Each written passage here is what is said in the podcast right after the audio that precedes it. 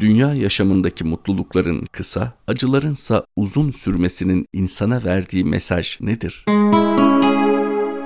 Severiz babamızı fakat bir gün onu yitiririz veya o bizi yitirir. Annemizi belki daha çok severiz. Fakat gün olur ya o bizim cenazemizi görür veya bizim ömrümüz onunkisinden uzunsa biz onun cenazesini aniden omuzlarımızda buluruz. Üçüncü bir seçenek yoktur. Biz annemize, annemiz bize hangimiz daha erken vefat edeceksek daha az üzülelim diye mi verilmişizdir? İnsanlar eninde sonunda büyük bir acıya gark olmaları için mi birbirlerine bahşedilmişlerdir? Dünyevi güzellikler, mutluluklar, nimetler insana kısa bir süre içerisinde tattırılmakta. Bu tadın ardından uzun bir süre bunların acısıyla insan karşı karşıya kalmaktadır. Dünya ve içindekiler insanın ilgisini çekmekte, iştihasını harekete geçirmekte fakat insanı doyurmadan, onu tatmin etmeden çekip gitmektedir. İnsan dünyevi bir mutlulukla karşı karşıya geldiğinde ya o dünyevi mutluluğun ömrü insandan kısa veya insanın ömrü o mutluluktan kısa gelecektir. Dolayısıyla insanın herhangi bir nimetle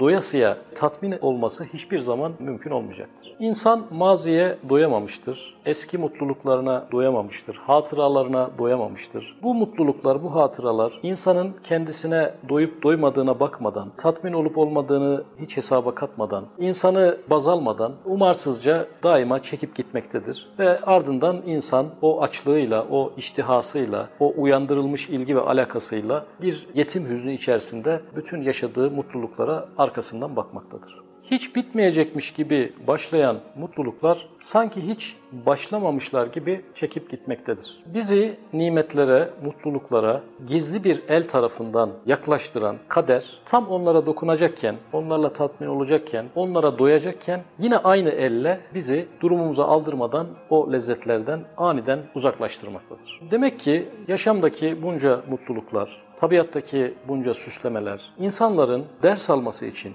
bir takım manalar çıkarması için, bu nimetler ve güzelliklerin asıllarına ilgi uyandırmak için ve belki de tahmin etmediğimiz daha yüksek birçok manalar için insana bu kadar kısa süre içerisinde temas edip ondan kopmaktadır. Dünyadaki bütün nimetler kendi asıllarından haber vermekte, insanın bu asıllara karşı ilgisini çekmeye çalışmaktadırlar. Yoksa onlar insanın bu dünyada doyması için, onlara kanması için dünyada muradına onlarla ermesi için var değillerdir. Önümüze konan menüdeki yemek isimleri yemeklerin kendisi değildir. Menünün elimizden alınması e, yemeklerin bizden uzaklaşıp gittiği anlamına gelmez. Yemeklerin asıllarının geleceği anlamına gelir. İşte ahiretteki asıl nimetlerin dünya nimetleri şeklinde listelenmesiyle karşı karşıyadır insan. Dünyadaki bir nimeti kaybediyor olması onun ahiretteki aslıyla muhatap olması anlamına gelir. Oysa insan önündeki menünün alınmasıyla adeta yemekleri kaybettiğini düşünen bir insanın mantık hatasına düşmesi gibi dünyevi şeyleri kaybedince de onun gölgesini değil de aslını kaybettiğini düşünürcesine kendini beyhude üzmektedir. İşte dünyevi nimetler ve mutluluklar ahiretteki asıllarının gölgeleridir. Cennetteki asıllarına ait davetçilerdir, hatırlatıcılardır. Dolayısıyla bizim onları yitirmemiz, onların asıllarını yitirdiğimiz anlamına gelmez. Çoğu zaman onları yitirmekle o asılları kazanmış oluruz.